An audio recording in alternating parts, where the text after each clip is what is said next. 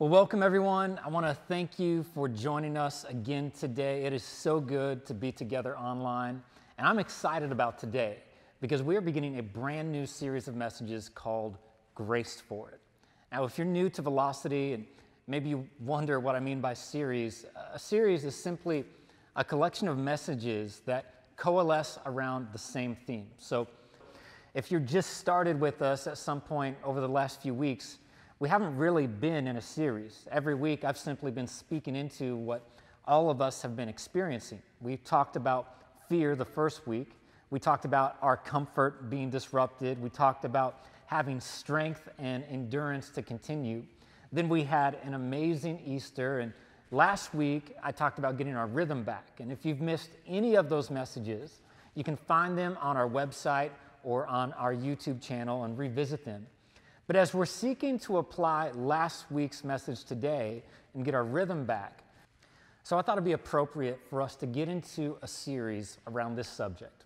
And because the Word of God is alive and active, I know that this is going to be exactly what you need for what's next. In fact, I want to ask you to do me a favor. You know, the great thing about doing church virtually is that it's never been easier to invite somebody to church whatever format you might be watching on, you can just invite a friend right now by simply sending them the link to whatever you're using to watch this message. All you have to do is send them a personal message and let them know that you would love for them to watch with you online. We've made it easy. We've made graphics that you can share and content that you can use on your social media to help your friends experience the hope that's found in Jesus. In fact, that's why we exist, to bring those far from God near to life in Christ. And if you're watching today, I'm going to give you an invitation at the end of this message to do exactly that.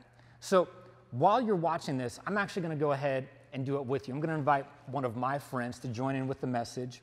And I, her name is Robin. I'm going to send her this text and uh, let her know uh, that I'd love for her to join us. And uh, went ahead and did that. So, Robin, I hope that you got this and that you're watching this message because I believe that God is going to speak to you just like God is going to speak to so many of our other friends who've been invited right now. Now, I want to explain what this series is all about because when I say graced for it, you might not have any idea what I mean. Well, in the Bible, grace comes from a Greek word charis, which literally means a gift or benefit. It's where we get our word charisma. And in Scripture, it's normally associated with the power of the Holy Spirit. But it's important to point out that this isn't specifically a Bible word or a religious word. It's really just another way of saying you're gifted. And the difference is that as Christians, we believe that every good thing in our life comes from God. It doesn't come from our own goodness or ability, but the good things in our lives come from God. So when we say the term graced for it, what we're referring to then is this supernatural empowerment by the Holy Spirit to do whatever lies in front of us. It's not your own natural aptitude, you're graced for it. And that's good news because your current circumstance might be marked by a lot of challenges right now. Uh, maybe the closeness of family has been more difficult than you initially perceived, or maybe the lack of gatherings has been harder than you anticipated. It could be you're facing challenges in your work, could be facing challenges in your relationships and your finances or with the demands that are in front of you. What I want you to see through this series is that regardless of whatever the new challenges are that you're facing, you are graced for it. You're graced for this season.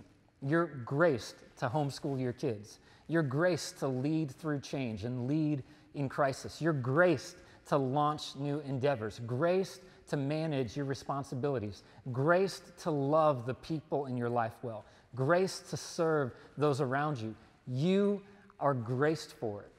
And that's the phrase that I want you to remind yourself of over and over as we talk about this concept over the next few weeks that you're graced for it. Whatever the challenge, whatever the problem, whatever the opportunity, you can do all things through Christ who gives you strength.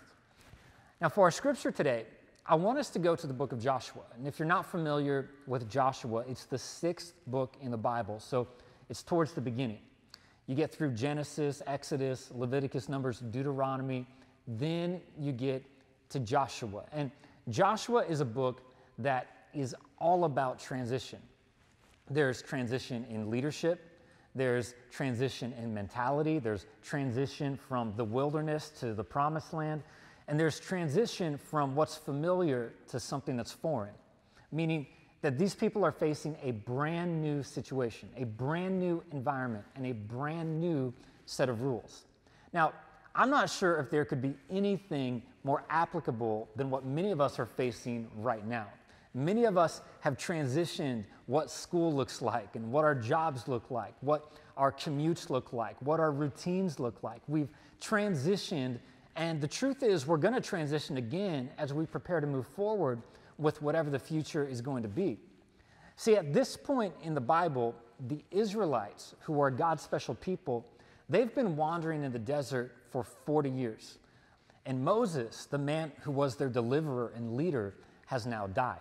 Joshua is left with the task of taking them into a place that God had promised them. The only problem is, this was new territory for all of them. None of them had ever been there before. So before they step into this new situation, God gives Joshua some instructions, and then Joshua gives the instructions to the people. And that's exactly where we're going to pick up.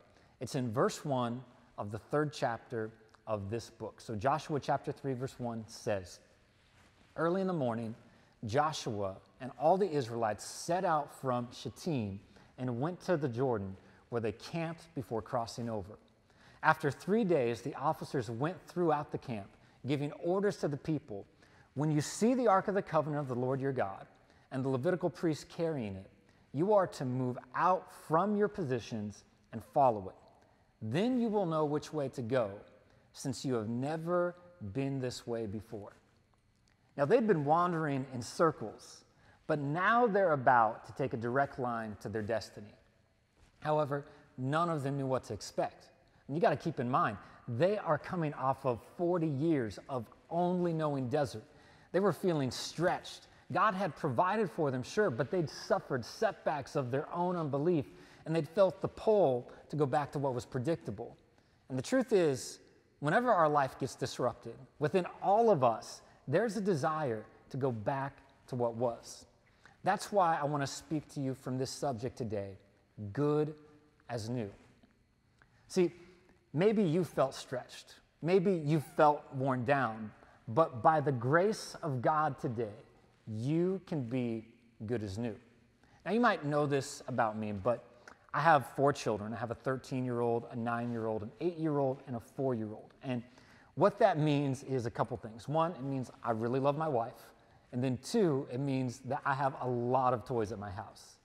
Now, the thing about having little kids is that they are constantly playing and constantly breaking the toys that they have.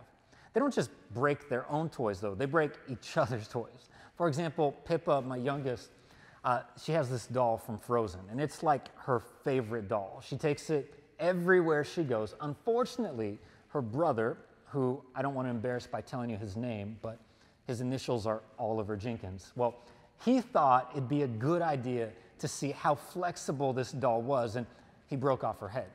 So, for the next hour, my time was spent trying to get this doll to be good as new. Pippa wanted me to fix it. Unfortunately, it's too damaged for repair, and my skills as a fixer are not that great. But whenever you've lost something that you've loved, it takes an emotional toll. That's not just true about toys, it's true for any of us in any situation. I know I'm talking about toys, but think about the Israelites. They'd lost friends and family from wandering in the wilderness. And as exciting as the future might be, the potential of the new also meant new problems. See, Israel was facing a future that would present to them some new challenges. They had a swollen river in front of them, they had giants that wanted to kill them, cities that were resisting them, walls staring them down.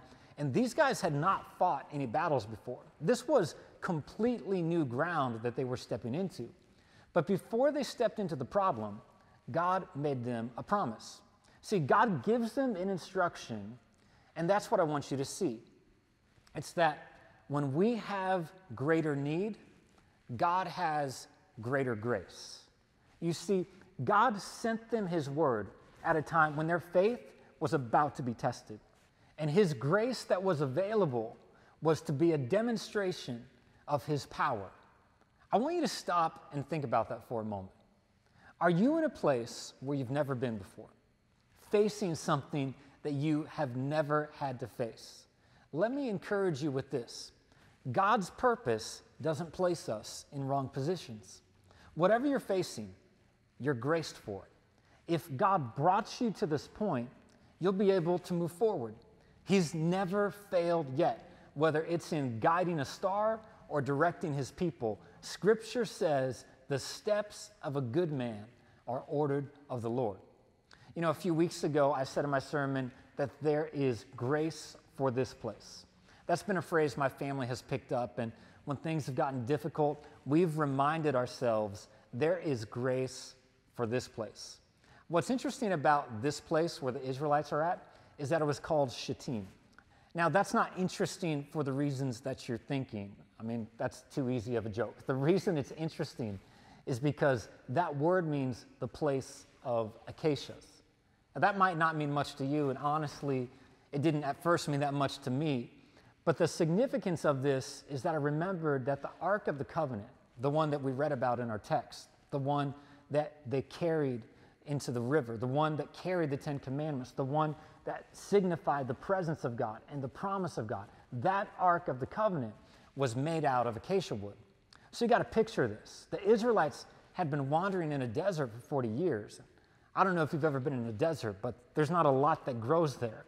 It's definitely not the place of an abundance of trees. And while they were in the desert, God gives them these Ten Commandments and gives them instructions to build a box to put them in. They had all these specific details about how big this box should be and how it should be decorated and how it should be carried and how they should build it. And while they're in the desert, the place of desolation, they're told to make this box from this very specific tree. Now, the Bible doesn't elaborate on what would have been involved in making the ark in terms of like how many trees it took or how long it took them to find and gather the materials, but it was very specific on what materials were required. And over and over again, you see it mention acacia wood. That's why I thought it was interesting that before they're about to embark into the future, God positions them with a reminder of his presence. Because when we have greater need, God has greater grace. Don't forget that. So don't let what looks grueling keep you from receiving the grace that you've been granted. God's been getting you ready for this. I bet if you stop and you open up your eyes, you'll see that He's been putting reminders of His presence all around you. What's in front of you might seem daunting, but with Christ, it's doable because greater is He who is in you than whatever it is you're facing in the world. So God gave them a grace. He placed a reminder of His presence all around them. But then that's why what happens next was kind of baffling to me. Because the next verse says that when Joshua gave the orders to the people, he told them, When you see the Ark of the Covenant, the Lord your God, and the Levitical priests carrying it, you are to move out from your positions and follow it. In other words, before you can move into where he's calling you, you got to move out of where you've been camping. And then it says, then you will know which way to go, since you've never been this way before, but keep a distance of about 2,000 cubits between you and the ark, and do not go near it. Now, to me, that seems a little crazy because if there was ever a time when they need God's presence to be close, it would be now. Again, bigger challenges, new battles, more problems. And God says, hey, before you can move forward, you need to learn to create some space, and not just a little space 2,000 cubits. That's a lot of cubits. It's roughly 10 football fields. It's about a 1,000 yards. It's almost half a mile. And some of you are like, I get it, social distancing. God didn't want to be around people either. No, that is not what's going on here. It might be helpful for me to explain that this is really a picture. Because what's happening is not only history. See, the promised land that they were going into represents God's purpose for your life. It represents His best for you and the things He's promised. And the picture that it paints is really interesting because, like in the back of the Bible, there's some maps, and usually those maps don't seem that important because you don't use those when you preach, you use words. But in the generation under Moses, they went around and around and around one area. And maybe that's hitting close to home for some of you because you've been going around and around and around without ever entering into what God has for you. Because now they are at the end of a wilderness and on the brink of a breakthrough. But God needs to give them a perspective shift so they can possess His promise. And that's the key to understanding why He says, keep your distance. See, it's estimated that there would have been somewhere around 2 million Israelites camped out waiting to cross over. So God wasn't trying to distance himself from his people. He wanted to be out in front far enough that they could follow. See, it wasn't about proximity, it was about perspective. And that's the question for you. Do you have the right perspective? Remember, the Ark of the Covenant symbolized God's presence and his promise. So God had to get out in front far enough that these two million people would be able to keep his presence and his promise in perspective. And I'm concerned that, like the Israelites, some of us have been living too close to the edge and have lost our perspective on what God has promised. Can I tell you, now is a time to back up and create some margin in your life. I wonder if that's what this shelter in place has been doing for some of us, helping us see just how little margin we've had in our lives. And I know everybody's situation is different. Some of you, your demands have decreased, some of you, your demands have actually increased. But regardless of where you are currently, if your lifestyle is one that does not have reserve for the unseen and unknown seasons of change and shortage, it's time to create some margin. And understand, I'm not putting shame or condemnation on you. I'm here to encourage you that you can certainly do it. You are graced for it. This is the time. This is the season. This is the month. This is the message that's coming to you as a gift from God, which says, This is what it takes to enter into the promised land. You've never been here before. So I want you to create some space before you can move into what I have for you. Now, look, I'm not simply talking about financial margin or time margin. All of those things apply. But I'm talking about are you creating space in your life for God to be the leader? When you've got no margin in your life, you're not allowing God to lead.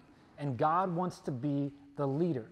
And let me show you what happens when you do. Because in the next verse, verse 5, it says that Joshua told the people, consecrate yourselves. For tomorrow the Lord will do amazing things among you. See, when you allow God to go before you, His power will work among you. That's the grace that's available when you choose to follow God. It's allowing Him to be the leader and you surrendering control. Now, in my study this week, it caught my attention that God's instruction was for them to consecrate themselves. Now, if you don't know it, that word literally means to set apart, it means to make holy by making separate. In Bible times, when people would consecrate themselves, they would separate themselves from others. They would wash their entire body in order to prepare for the work that God had for them. Now, if that doesn't sound like a quarantine to you, I don't know what is. But the point I'm trying to make is that what if we shifted our perspective about this whole season? What if we made our time of isolation a time of consecration? We might be separated right now, but that doesn't mean that you have to stand idle. You can use this time to be set up for service. We can use this season to be prepared because what God wants to take us into. But it all starts with your perspective. And a lot of our present perspective is being informed by our own forecast of the future. I'm curious, what are you expecting the future to hold for you? Is your forecast bleak? Are you thinking about how much this is going to set you back? Because can I tell you, how you regard tomorrow determines how you respond today. Look, if you're anticipating being sheltered in place till the fall, you're not even going to bother working on your beach body, right? But if you are looking forward to a day when you are in the promised land, then you're using this season to prepare. And the promised land represented the fulfillment of their hopes and dreams. It was a picture of what life could be like. It was everything they had been looking forward to and everything they had been longing for. Now, they had never been this way before. It was going to be new. They hadn't experienced the future that was in store for them, but it was a future that they could look forward to. And what's been encouraging me is to remember that even though I've never been this way before, that doesn't mean that God has never been this way before. This was new to all the Israelites, but this was the place that God had promised to Abraham centuries earlier. And how do you know that everything you're facing and experiencing right now isn't exactly to move you into the place that God has planned for you all along? You know, there are some things that, frankly, I don't care to go back to when all of this is over. I hear everybody talking about getting back to normal. But what is normal? I mean, anxiety, overcrowded schedules. You really want to go back to that? I mean, normal for the Israelites was wandering in the desert without a home. Before that, normal was being a slave in Egypt. I don't know that normal is what we're trying to get back to. The new is what we have to look forward to.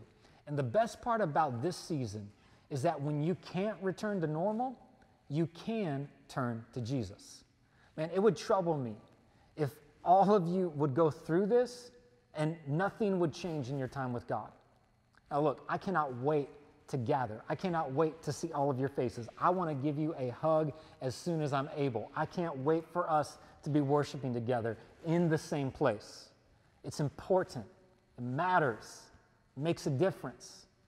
But what these last several weeks have showed me, you really don't have any more of God than you have in your everyday life.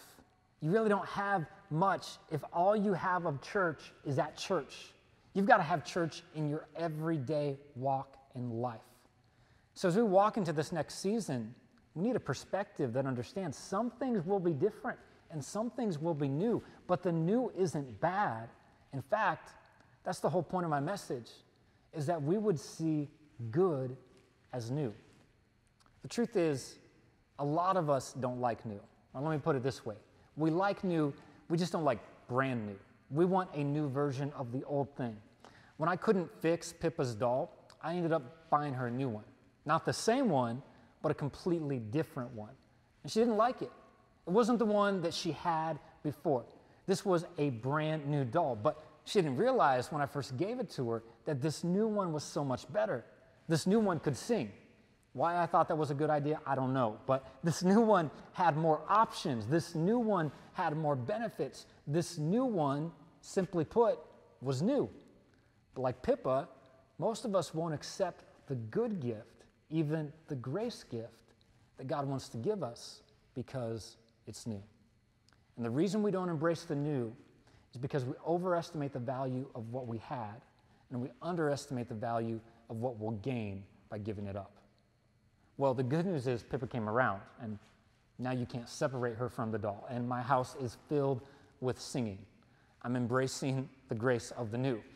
But look, I don't have any predictions to make about how things are going to change. Besides, my predictions aren't going to do anyone any good anyway. But I do know this that if you begin to see good as new, that the good thing God wants to do in your life is going to be a new thing God wants to do in your life, then you'll be graced for it. God said, You've never been this way before, but tomorrow I'm going to do amazing things among you. Look, I know we're into the second quarter of the year already. I know that 2020 has been different than most of us expected, but I'm confident of this that this will still be your best year yet because you're graced for it. It's going to be different, it's going to be a brand new experience for most of us. But I've noticed that God brings good into our life as new. And maybe God wants to do a brand new work in your life today. Maybe the brand new work that He wants to invite you into is a relationship with His Son, Jesus. If you're here watching this message and you don't know Jesus as Lord and Savior, it would be my absolute privilege to invite you into a relationship with Him. This is what Scripture says that all of us have sinned and all of us have fallen short of God's standard. But the good news of the gospel, the grace that God extends, is that we don't get to God based off our own efforts. We don't get to God based off our own merits. God sent his son Jesus to die on the cross for our sins. And if we'll receive the gift, if we'll receive the grace, we can be saved. Scripture also says that this is how we're saved by confessing Jesus as Lord with our mouth, faith in our heart, and confession with our mouth. If you want to do that today, I want to lead you in a prayer. It's real simple. And at our church, nobody prays alone. We all pray together. There's a couple things you can do. One, if you would indicate that by just clicking on that button that says, I want to accept Christ, that'll let us know that you want to do this. There'll be a form that pops up. We'd love for you to fill that out so we can send you a free gift. And then, secondly, what you can do is pray this prayer after me Lord Jesus, I acknowledge my need for you. I believe in what you did for me. How you died on the cross for my sin. And you got up from the grave. Come into my life. Forgive me of my sin. I receive your free gift right now. In Jesus' name, amen.